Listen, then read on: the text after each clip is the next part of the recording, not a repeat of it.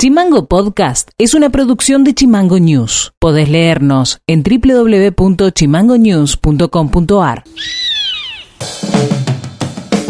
Hola, ¿cómo están? Este es el resumen informativo de este miércoles 19 de mayo. Y estas son las tres más de Tierra del Fuego.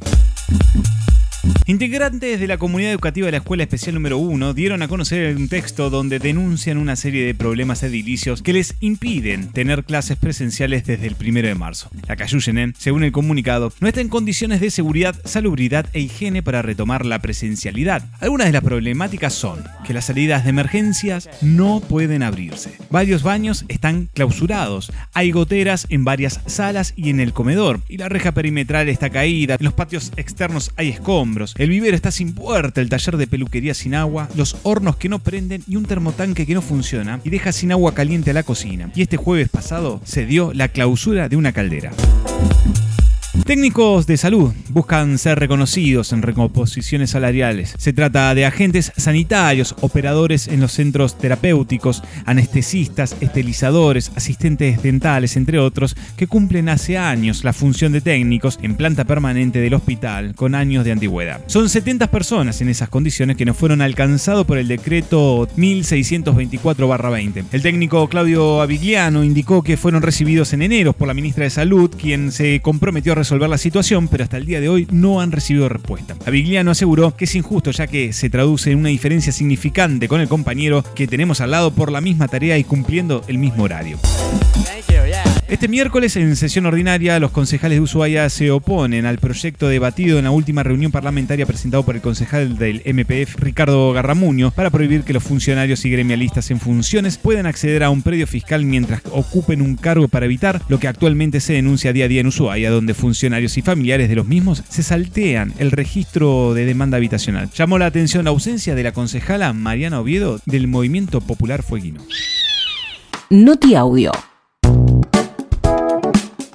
La Asamblea Universitaria de la UNTDF eligió esta mañana por 21 votos a 19 a Daniel Fernández y Diana Viñoles como rector y vicerrectora de esa casa de estudios. Las nuevas autoridades asumirán la máxima conducción de la Universidad Nacional de Tierra del Fuego el próximo 26 de mayo. El electo rector afirmó que a partir de su asunción no habrá una universidad de amigos y enemigos.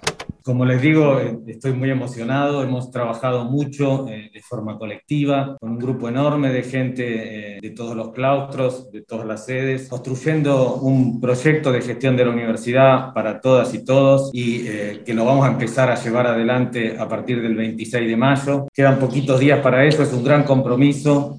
nuestro plan de gestión incluye cinco ejes que tienen que ver con la transparencia en la gestión, con el compromiso con el territorio, con una cultura universitaria más inclusiva, donde todos podamos participar sin miedos y con libertad, con, eh, la, con la inclusión y la calidad en la universidad. Y eh, creo que todas estas cosas las vamos a construir juntos, las vamos a llevar adelante juntos, eh, con la gente que nos ha acompañado durante la campaña y con la gente que no nos ha acompañado. Creemos en una universidad para todos y todas, no una universidad de amigos y enemigos, y eso lo vamos a plasmar en la gestión.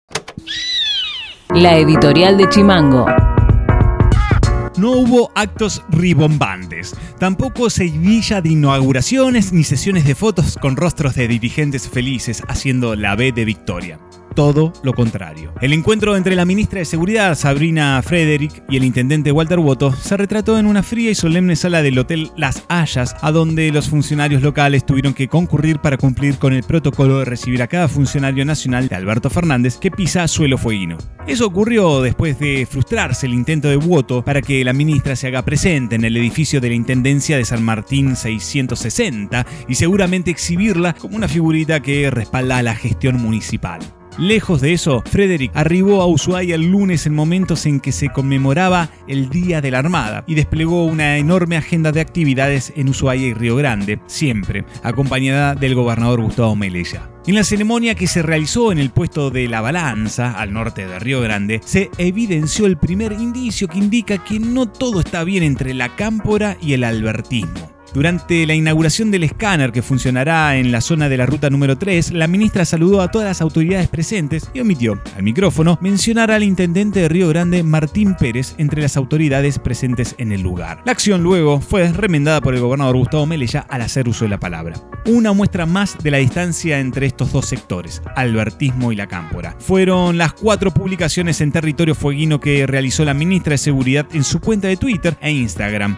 En ninguna de esas publicaciones figuran actividades realizadas con el camporista Woto. Por el contrario, Frederick se mostró en todas esas publicaciones acompañada de Melella y de funcionarios provinciales del área de gobierno y salud pública. Lejos quedaron las visitas con efusivos funcionarios locales recibiendo a otros integrantes del Gabinete Nacional más cercanos al cristinismo, como Tristan Bauer de Cultura, Nicolás Trota de Educación o el fallecido Mario Meoni de Transporte. Tanto Tristan Bauer como Mario Meoni recorrieron las instalaciones del edificio la mujer, mostrado como un trofeo para el intendente que asumió el costo político de dominar ese palacio, Cristina Fernández de Kirchner, a pesar del fuerte rechazo que generó la decisión ante la omisión de una sociedad que pidió que se debata un nombre que surja de algunas de las pioneras destacadas de Ushuaia.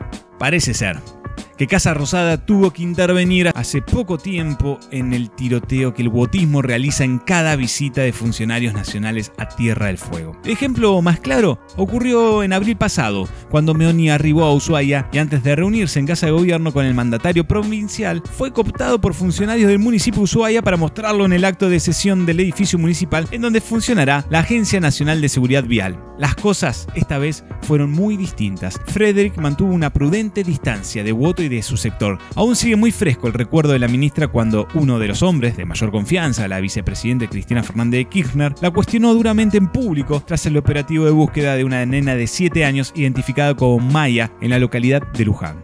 La herida sigue sin cicatrizar, más aún cuando ese mismo Sergio Barney, ministro de Seguridad de bonaerense, fue respaldado en el cargo por el gobernador Axel Kisilov a pedido de la propia vicepresidenta. Por eso, como dijimos antes, esta vez no hubo actos ribombantes, tampoco seguidilla inauguraciones ni sesiones de fotos con rostro de dirigentes felices haciendo la B y victoria. Todo lo contrario.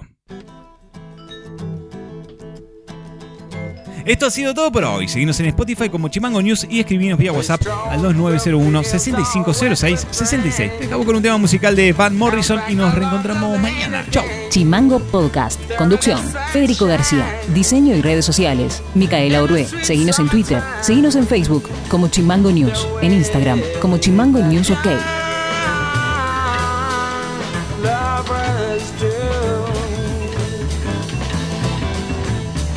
Kissed you on the lips once more, and we said goodbye your front door in the night time.